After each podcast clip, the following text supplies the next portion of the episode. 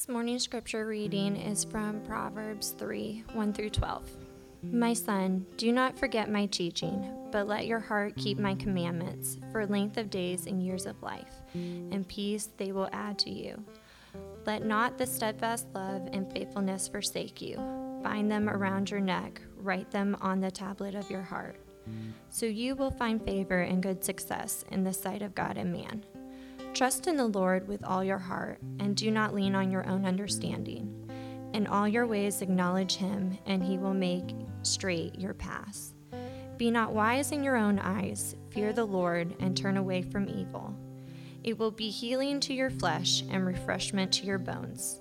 Honor the Lord with your wealth and with the first fruits of all your produce. Then your barns will be filled with plenty, and your vats will be bursting with wine. My son, do not despise the Lord's discipline, or be weary of his reproof, for the Lord reproves him who he loves, as a father the son in whom he delights. Dear Heavenly Father God, thank you so much for this time that we can gather here together, God, to worship you, Lord. I pray that as Stephen comes and shares your word, God, that um, we will all be open to hear what you have to teach to us, God. And I pray all these things in Jesus' name. Amen. I haven't preached yet with those lights up there. They're very bright. And now that the lights are on, I can see you all, but when it was off, I could see nothing out there. It's amazing. Good morning, everybody. If I have not had the pleasure of meeting you yet, I'm Stephen, one of the elders here at Aletheia. Uh, normally, Kevin is the one who's up here preaching. He's in the back right there. Raise your hand if anybody wants to look back and look. That's what he looks like if you haven't been to Aletheia yet. Kevin is the lead pastor here at Aletheia. Uh, over the summer, we like to give him a break, mostly because uh, preaching takes a lot of time, a lot of time out of his day, and, and, and it's almost like a little vacation for him to get to ta- have some responsibility taken off his plate. And when I was a kid, um, I grew up in church, and, and I used to think that like being a pastor was like the greatest job in the world because you only have to work like two days a week. like, you know, and, and even then, you know, on those two days a week, your sermons are 30 to 45 minutes each. So if, even if you do two services or three, it's like hour and a half, two hours tops. And then, you know, 20 minutes on Sunday night or whatever you do on Wednesday. Easy peasy. Uh, as I grew older and uh, learned more and got more involved in church, I realized that actually preaching is maybe a fifth of what the pastor does. And for Kevin, uh, it's really, really a fifth of what he does. He also um, has a responsibility of pastoral care and counseling for members of our congregation. Uh, he has some administrative duties that he does. He does evangelism and, and he does discipleship. And with all of that, preaching takes up like 20 plus hours a week. At least it did for me. I don't know. Maybe more practice means less time. But that's a lot of time. It's like half his week is taken up by a fifth of what he does. So over the summer, we like to give him a break. And as an added benefit to you guys, you get to hear other leaders in our church and, and young leaders like Isaiah, who came and preached last week. He did a great job. If you see him, tell him that, encourage him, so that next time he preaches, he can do a better job. My first sermon, I did pretty good, pretty okay. My second sermon, I did terrible. So give him some encouragement so that doesn't happen to him. now, as Isaiah mentioned last week, we've been going through uh, some books in the Old Testament, some books from Psalms, some, some of the Psalms, some of the Proverbs. Uh, I love going through those because the Old Testament is one of those things that uh, can be overlooked in the New Testament. With the, you know, with Jesus and everything that he did, the Old, Old Testament points to him. So a lot of times we use it as reference material or we can overlook it. But the apostles, when they were reading, uh, when they were teaching the New Testament times and when they were writing scripture, they were reading the Old Testament. This is the body that they stood on, the shoulders they stood on, the context that they came from. This is the Word of God, the Scriptures. And so we get to look at those and study them. Uh, the Old Testament, we can break it up into like three basic categories. Uh, first, you have the law, and the, pro- the, the first five books of the Bible Genesis, Exodus, Leviticus, Deuteronomy. It's the books uh, of the Old Testament that have the story of Abraham and his kids and uh, how they became a nation, how they were enslaved in Egypt, and how they went through toil in the desert and came into the promised land, the giving of the law, and what God expects his standard to be. Then we also have a section called the prophets. Uh, this one I think is pretty easy to identify because we've got all those hard to pronounce names like Obadiah and Habakkuk. That those are those guys, those are the prophets. And then the third section is the writings. Now, these are the histories, the poetry, uh, and the books of wisdom. The books of wisdom being Proverbs, uh, Job, and Ecclesiastes. I always think it's fun to look at these because they tell three completely different aspects of wisdom. Proverbs tells us what wisdom is uh, under normal circumstances. You know, when God created the earth, when He created everything, He set it up with certain laws, like gravity, that we can look at and understand and explain, and people have figured out how to calculate it so that we know exactly if I drop it from a certain distance when it will hit the ground. Under normal circumstances, we can do the same thing with wisdom. Under normal circumstances, when the world is working uh, as it normally does, we can almost put X, Y, and Z into a formula and have it plop out uh, in a certain way. And that's what the book of Proverbs describes. He's describing the normal circumstances and what you normally ought to do and the result that you should normally have. Now, Job, on the other hand, uh, is what happens when that doesn't work when you do everything you're supposed to do, and still you get these uh, horrible, terrible things happening to you, even though you're doing what you ought. You're trusting God, you're, you're believing what He says, you're doing what He says, and you still have horrible things happen to you. That's not what we see in Proverbs, but that's what we see in Job. So it's a good thing we have that contrast. And then Ecclesiastes is what happens when the world is crazy, nothing makes sense, and nothing matters. Uh, and it's ironically written by the same authors who wrote most of the Proverbs uh, and, and what he learned late in life and the sermons that he preached to young men. But today, we get to look at the way the world normally works. Proverbs 3. Uh, this is a pretty well known proverb, and so I assume most of you uh, have heard part of it before. Um, we're, going to, we're going to look at uh, verses 5 through 12. Um, so let me pray for us, and we'll go ahead and get started. God, Jesus, I pray that you would bless us with your presence this morning. I pray that you would teach us your ways that you would help us to submit to Scripture and learn from you in everything. God, I pray that my thoughts and my tongue wouldn't wander, uh, and that I would be laser focused on this task and this word that you've given me to speak. Lord Jesus, I pray these things in your name. Amen.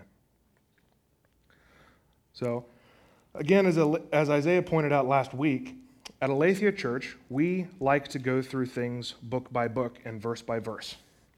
Typically, uh, during the normal course of the year, we will take a book and we'll go through it chronologically from beginning to end. Now, that doesn't really lend itself very well to a summer study that's short and we're going through massive books like Psalms and Proverbs. So we have a selection that we've taken and that we're going through. Um, now, the other style of teaching is called topical teaching.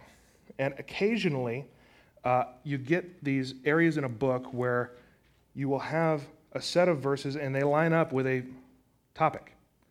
And so you get to do a little bit of both. And that's what we're going to have this morning. What we're looking at this morning is trust.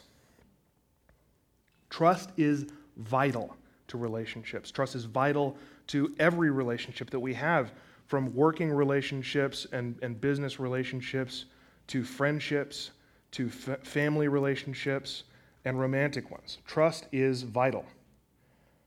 With a lack of trust, any relationship you have is going to be shallow, trite, and just worthless. Uh, and I don't have to work very hard to, for you guys to understand what I mean. Uh, we've all had circumstances in our lives where trust has been broken. Usually, It happens in grade school when you tell your, your best friend a secret, and then the next day the whole school knows you have a crush on so and so. And it's super embarrassing. And we promise ourselves we're never going to let that happen again. But we do. And our trust gets broken again, or it gets confirmed. And over and over again, we learn this, this uh, way that we can trust people and who we can trust and what we can trust them with. Some people can be trusted with a big secret, some people can be trusted with a little secret, some people can be trusted with no secrets at all. Some people can be trusted to count the money drawer after their shift at work. Some people can't be trusted to work when the manager's not looking at them. It all has to do with trust. And we all have our own ways of figuring out who we can trust and who we can't. So that when we trust someone with a thing, we can know they won't hurt us with it. We can believe them when they tell us something and trust that they will believe us. We've all been burned at one point or another. Uh, we take great care in who we can trust and who we can't. Um, now, every time we trust someone, or when we're building a relationship, no matter how much we study a person and look at what the characteristics of their life are, no matter how much we care, no matter how careful we are, there's always a moment, the first time that we trust them, where we take a leap of faith. Now, most people don't associate immediately the two words trust and faith. But from my point of view, from Christian point of view, the words are very closely linked. Trust is earned, but faith is given. Trust is earned through a leap of faith. Now, not blind faith. Like I said, a lot of us will take great care in studying a person before we give them some trust. You know, we are not supposed to turn our brains off, as the world would accuse us of doing when we go to church. We, we don't exercise blind faith, we exercise informed faith. We study and, and learn who we can trust and how we can build it. In the same way, the author of Proverbs asks us to take a step of faith and trust God. Listen to what he said in verse 5 and 6. Trust in the Lord with all your heart, and do not lean on your own understanding. In all your ways acknowledge him, and he will make straight your paths. Now, he tells us that we need to trust God with our whole heart. It's easier said than done in order to trust like this, we have got to believe first that God is strong enough to take care of us, that He's good enough and wise enough to have our best interests at heart, and finally, that He's even willing to help us. We must also seek first His Word. We must seek His advice and His direction for every decision in our lives. Not only when the choice and the path ahead of us is difficult, but also when it might be plain. We still need to go to Him and seek His counsel first. Not easy. According to Solomon, there are three ways that we can trust God wholeheartedly. The first one, trust in the Lord's wisdom. We can build trust in God by trusting in his wisdom. Verse 7 Solomon says, Be not wise in your own eyes, fear the Lord, and turn away from evil. We have to submit ourselves humbly to the scriptures. We have to learn from them and fill our minds with the truth that is found there. The Apostle Paul essentially quotes this in the New Testament uh, in Romans 12, verse 16. He says, Live in harmony with one another. Do not be haughty, but associate with the lowly. Never be wise in your own sight. Paul went a little bit farther in a different uh, book that he wrote in 1 Corinthians. He went a little bit farther with this ex- explanation. he says in uh, 1 Corinthians 3 18 through 20, Let no one deceive himself. If anyone among you thinks he is wise in this age, let him become a fool, that he may become wise. For wisdom of this world is folly with God. For it is written, He catches the wise in their craftiness. And again, the Lord knows the thoughts of the wise, that they are futile. Do you see what God thinks of human wisdom? He doesn't think very much of it. Now, that's not to say that we always get it wrong. There's a saying, uh, even a blind squirrel finds a nut every now and then. You know, we don't always get it wrong. But the principle is that our wisdom is distorted. Human wisdom is broken.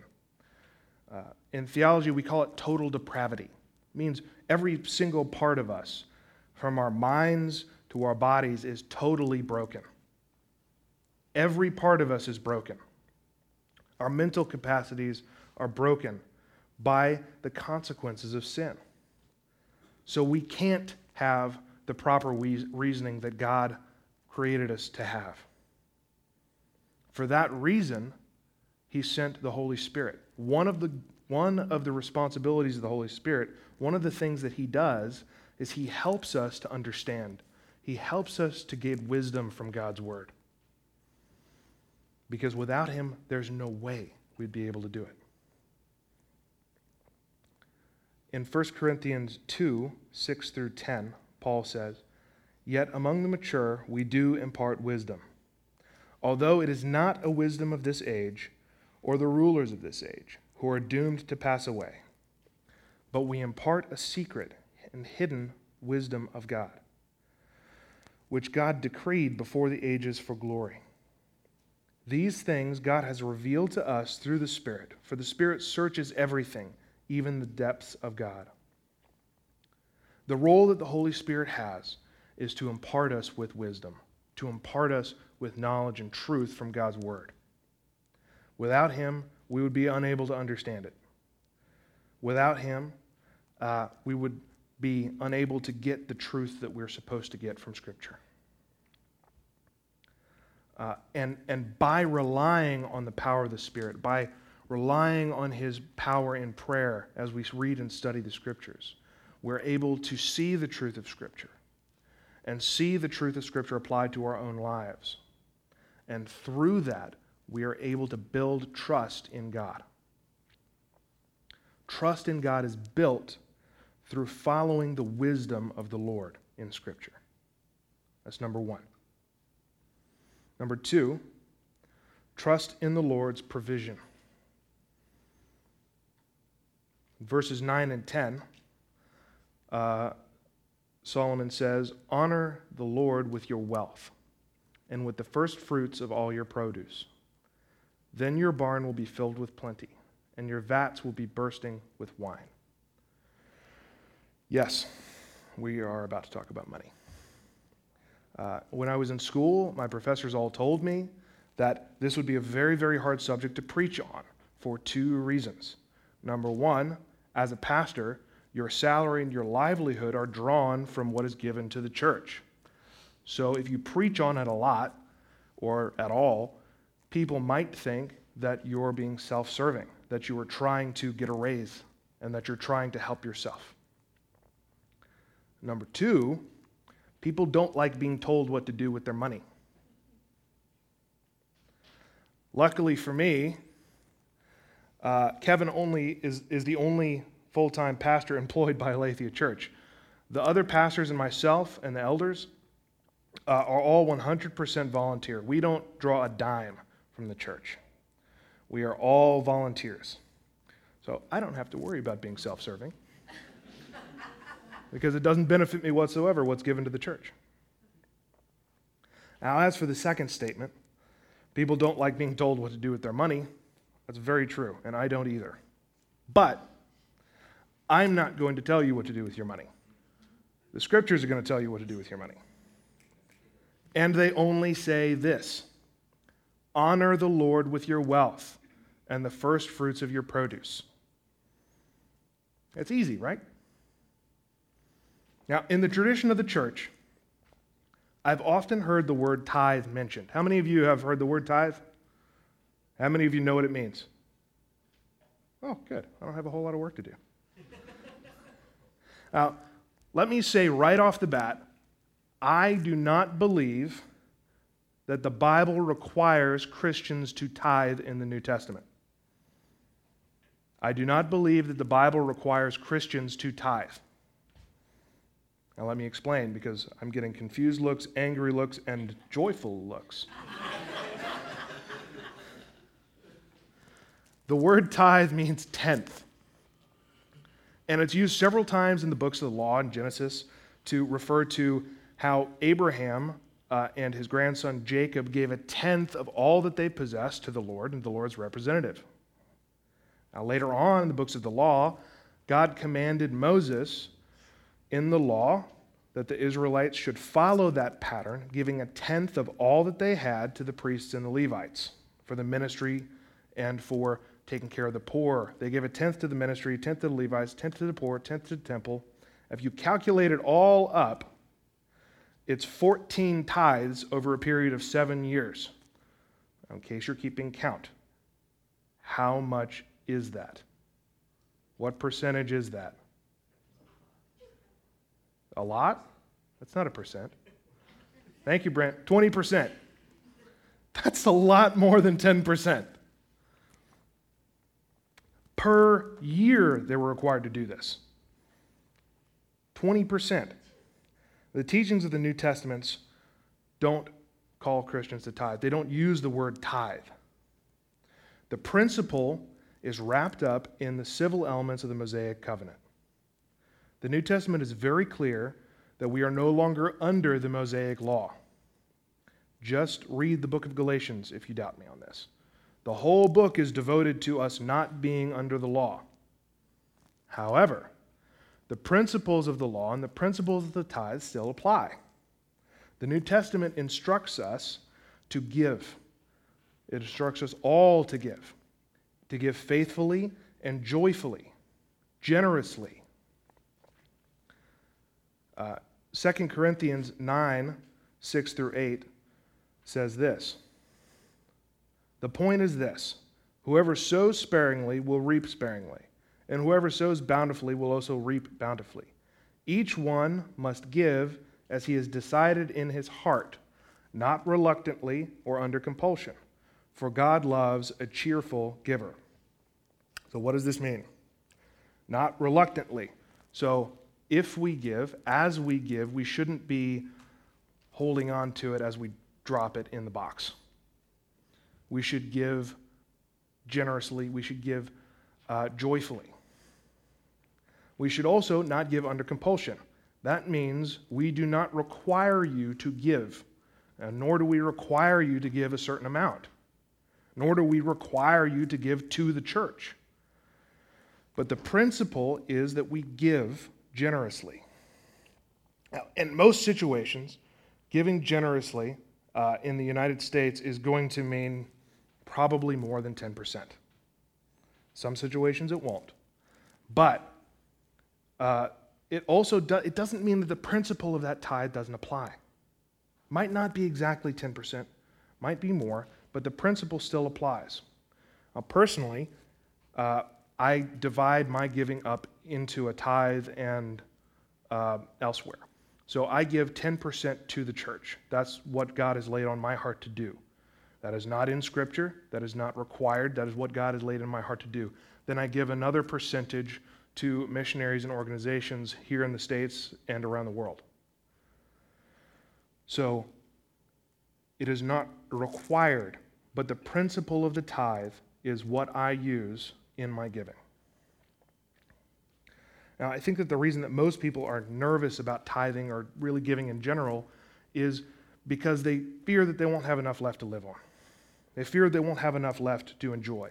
Well, God wants us to enjoy the things that He's created. He wants us to enjoy our lives. He doesn't want us to pauper ourselves to help somebody else. How does that make sense? The Old, Te- the New Testament, uh, most of the situations where they're told to give, they're giving to help poor Christians. So why should I put myself in poverty to help somebody else who's in poverty? That doesn't make sense. But we ought to give generously. Not out of our bounty, not out of what's left over after we take what we want, but out of the first fruits, just as Solomon says, out of the first fruits of your produce. We don't give what's left over, we give decided uh, at the beginning, before it comes in. And the scriptures help us with this promise, this fear that we have of not being provided for, because they promise that God will provide for us. Now, Jesus himself, during his greatest sermon in Matthew uh, 6, he tells us that he will provide for us. And how? He says in Matthew 6 25, Therefore I tell you, do not be anxious about your life, what you will eat or what you will drink, nor about your body, what you will put on. Is not life more than food, and the body more than clothing? A little farther down in verse 33, he says this But seek first the kingdom of God and his righteousness, and all these things will be added to you. All these things, food and clothing, you're going to be provided for. You don't have to worry about that. God will take care of you. Uh, Jesus, still farther down in the same sermon, Matthew 7, verse 7 through 11, says, And it will be given to ask, and it will be given to you. Seek, and you will find. Knock, and the door will be opened. For everyone who asks receives, and everyone who seeks finds. And to the one who knocks, it will be opened. Or which one of you, if his son asks him for bread, will give him a stone? Or if he asks for a fish, will give him a serpent? If you then, who are evil, know how to give good gifts to your children, how much more will your Father who is in heaven give things to those who ask him? Now, these are just a scant few selections of what the Bible says about God's provision, and this is specifically what Jesus says about God's provision. So if you can trust anyone, trust him. In contrast, we, are, we, we ought not to trust in ourselves and our own ability to provide. We also ought not to hoard our possessions and treat it like a security blanket. That is not why you have a job as a Christian. That is not the purpose of providing for yourself. We also ought not to see God as some kind of a cosmic banker where we give money in and he pays us back interest with our own return. That's not what's going on. This is not a formula for becoming wealthy. This is not a formula for uh, becoming affluent. This is God taking care of his children and seeing that their needs are met. So, as we trust in the Lord, as we trust in his provision, and see that being worked out in our lives, trust will be built by relying on his provision. That's number two. Number three, trust in the Lord's discipline. Verses 11 and 12 of Proverbs 3. My son, do not despise the Lord's discipline or be wary of his reproof. For the Lord reproves him who he loves, as a father the son in whom he delights. Now, sometimes we're going to sin. I'm sure that surprises all of you. Sometimes we're going to face the consequences of that sin. Sometimes we're going to be disciplined by the Lord because of it. Now, most of the time, the consequences of that sin are the discipline of the Lord.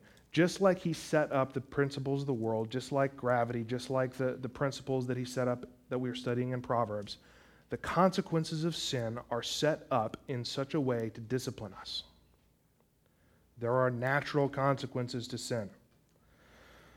One of the passages in Scripture that I can think of as an example for this is the story of King David and his affair with Bathsheba. Now, King David uh, is the guy that wrote most of the Psalms. He's described as being a man after God's own heart. Uh, and Isaiah talked a little bit about the end of this story uh, last week. King David, uh, at one point in his life, he was supposed to be out with the troops on campaign. That is where he was supposed to be. But instead, he stayed back and he stayed home and was not where he was supposed to be. And while he was there, he was sitting out on his balcony uh, watching the roofs, and, and he saw a woman bathing on the roof, and he saw that she was beautiful, and he had an affair with her. Now, her husband was on campaign where David was supposed to be. He was in the army. And as a consequence of David's affair with Bathsheba, she became pregnant. Sin, natural consequence. See how that works? When you try to make a baby, you're going to make a baby. It just happens. I don't know why people are surprised now. I don't understand the term surprise pregnancy. I, just, I don't get it. You, you, you should have known it was coming. um, 99% effective does not mean 100% effective. but when this consequence happened, David freaked out, as I'm sure most of people would, uh, and he tried to cover it up. And he tried to lie about it. When he couldn't lie about it, he had her husband killed. And then he married her. And he thought that was the end of it. But God knew what he had done. And God sent his prophet Nathan to confront David about it.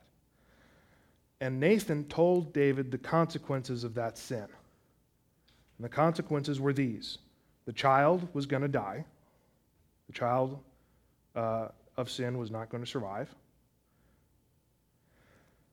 And there was going to be, the sword would never depart from David's house. There was going to be strife in David's house. There was going to be an uprising. There was going to be a rebellion.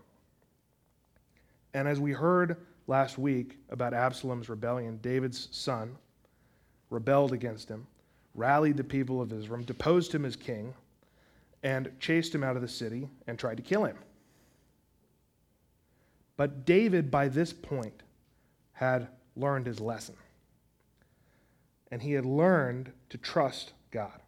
Now, there was no promise that David was going to be restored to the throne. There was no promise that it was all going to be fine in the end and it was all going to work out. There was no promise that he wasn't going to be killed by his own son. But he, had tr- he trusted in God. And look at his reaction as he's fleeing from the city.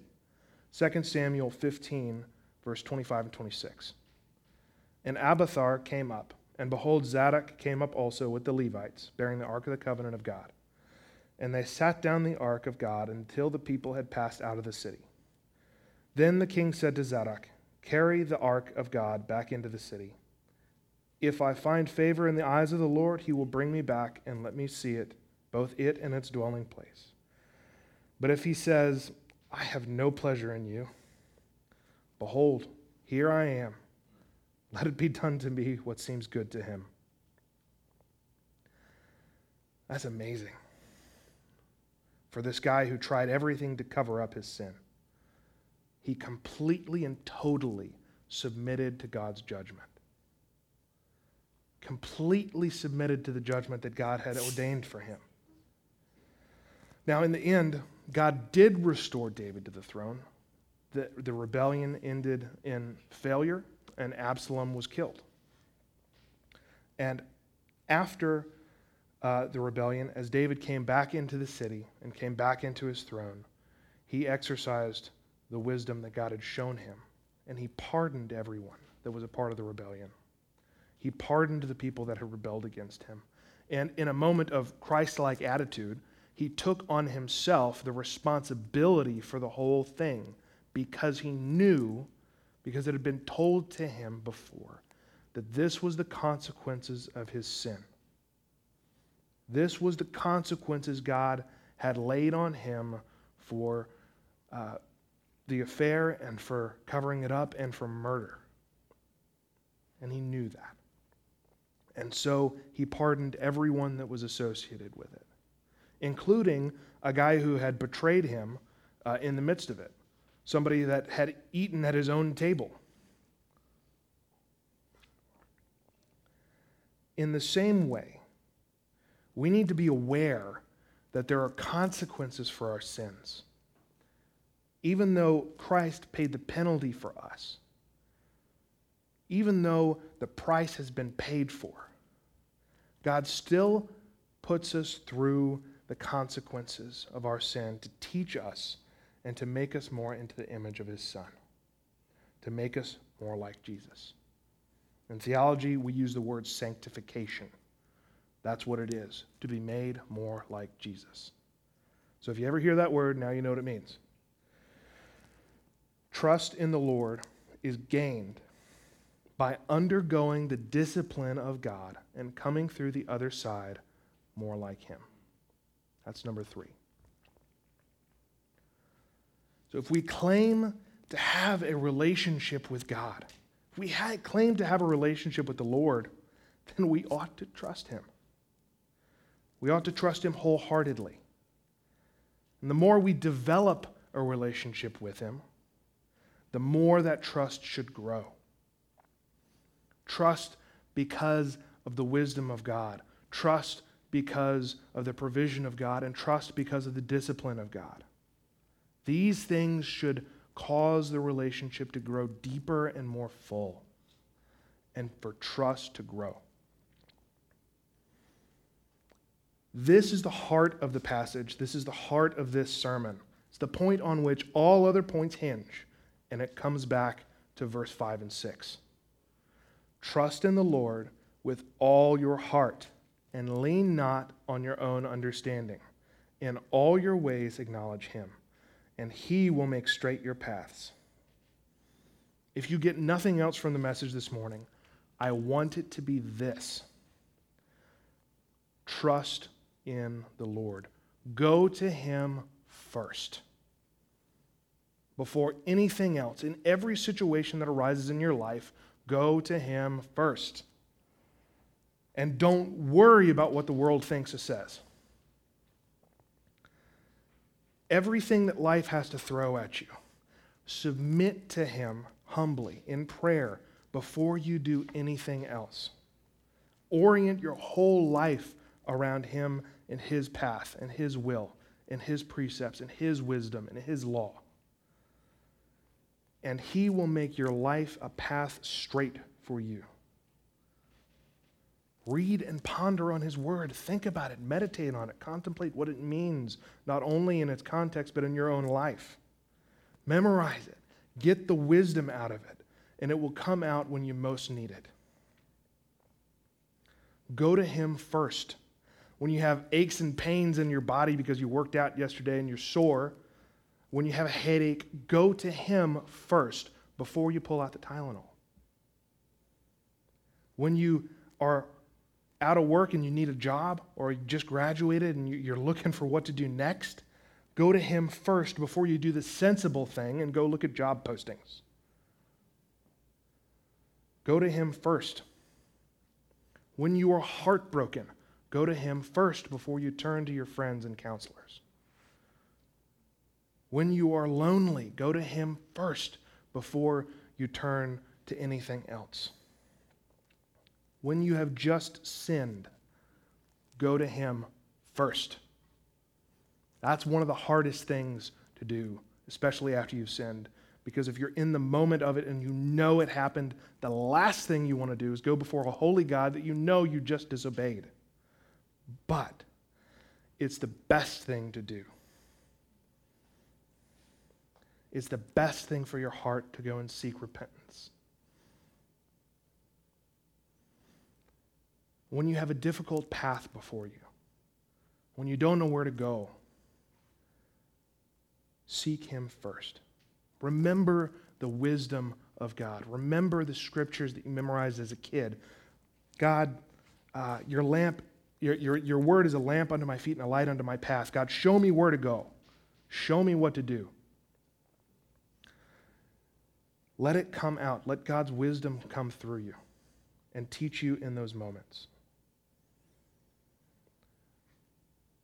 The greatest part about this is that we don't have to do this stepping out in blind faith. Because God has promised assurance that what we ask in His name will be done for us. Over and over again, Jesus says it throughout all the Gospels. One of the ones I picked out was John 14 14. He says it very plainly Whatever you ask in my name, I will do it. This I will do that the Father may be glorified in the Son. If you ask anything in my name, I will do it. He says it twice, right in a row, just so that we get the picture. Go to him first. Trust in his word. Trust in his goodness, in his faithfulness, and in his wisdom. And as we go out this morning, I want you to think about ways that you can trust God. The band is going to come back up in a few moments, and we're going to take communion. Uh, and as we do, before you come up, please reflect on this. Please reflect on what God's word is saying, what God's word is saying in your own heart and in your own life. Reflect on ways that you aren't trusting God and how you can in the future. Reflect on ways that God has proven himself in the past. Reflect on ways that God has shown his mercy and that shown his greatness and his glory in your life, that he's shown his word true. Mostly, God, just guys, just reflect on Jesus and what he's done for us and the boldness and the confidence that he's given us through faith in him. That we can come before an almighty God with him as the mediator and throw ourselves on his mercy and his love because he has adopted us as sons and fellow heirs with him. Because he has given us everything. Everything that we are, every bit of righteousness that we possess, is all thanks to him. Let me pray for us. Lord Jesus, thank you so much for your word. God, thank you for your wisdom. Thank you for your provision. God, thank you also for the hard discipline. God, as we reflect this morning, as we go out before you, God, as we live our lives throughout the week as your church, God, help us to see you. Help us to trust you. Help us to be your people wherever we are. Help us to be ambassadors for you. Help us to Show our friends who you are. Show our coworkers who you are.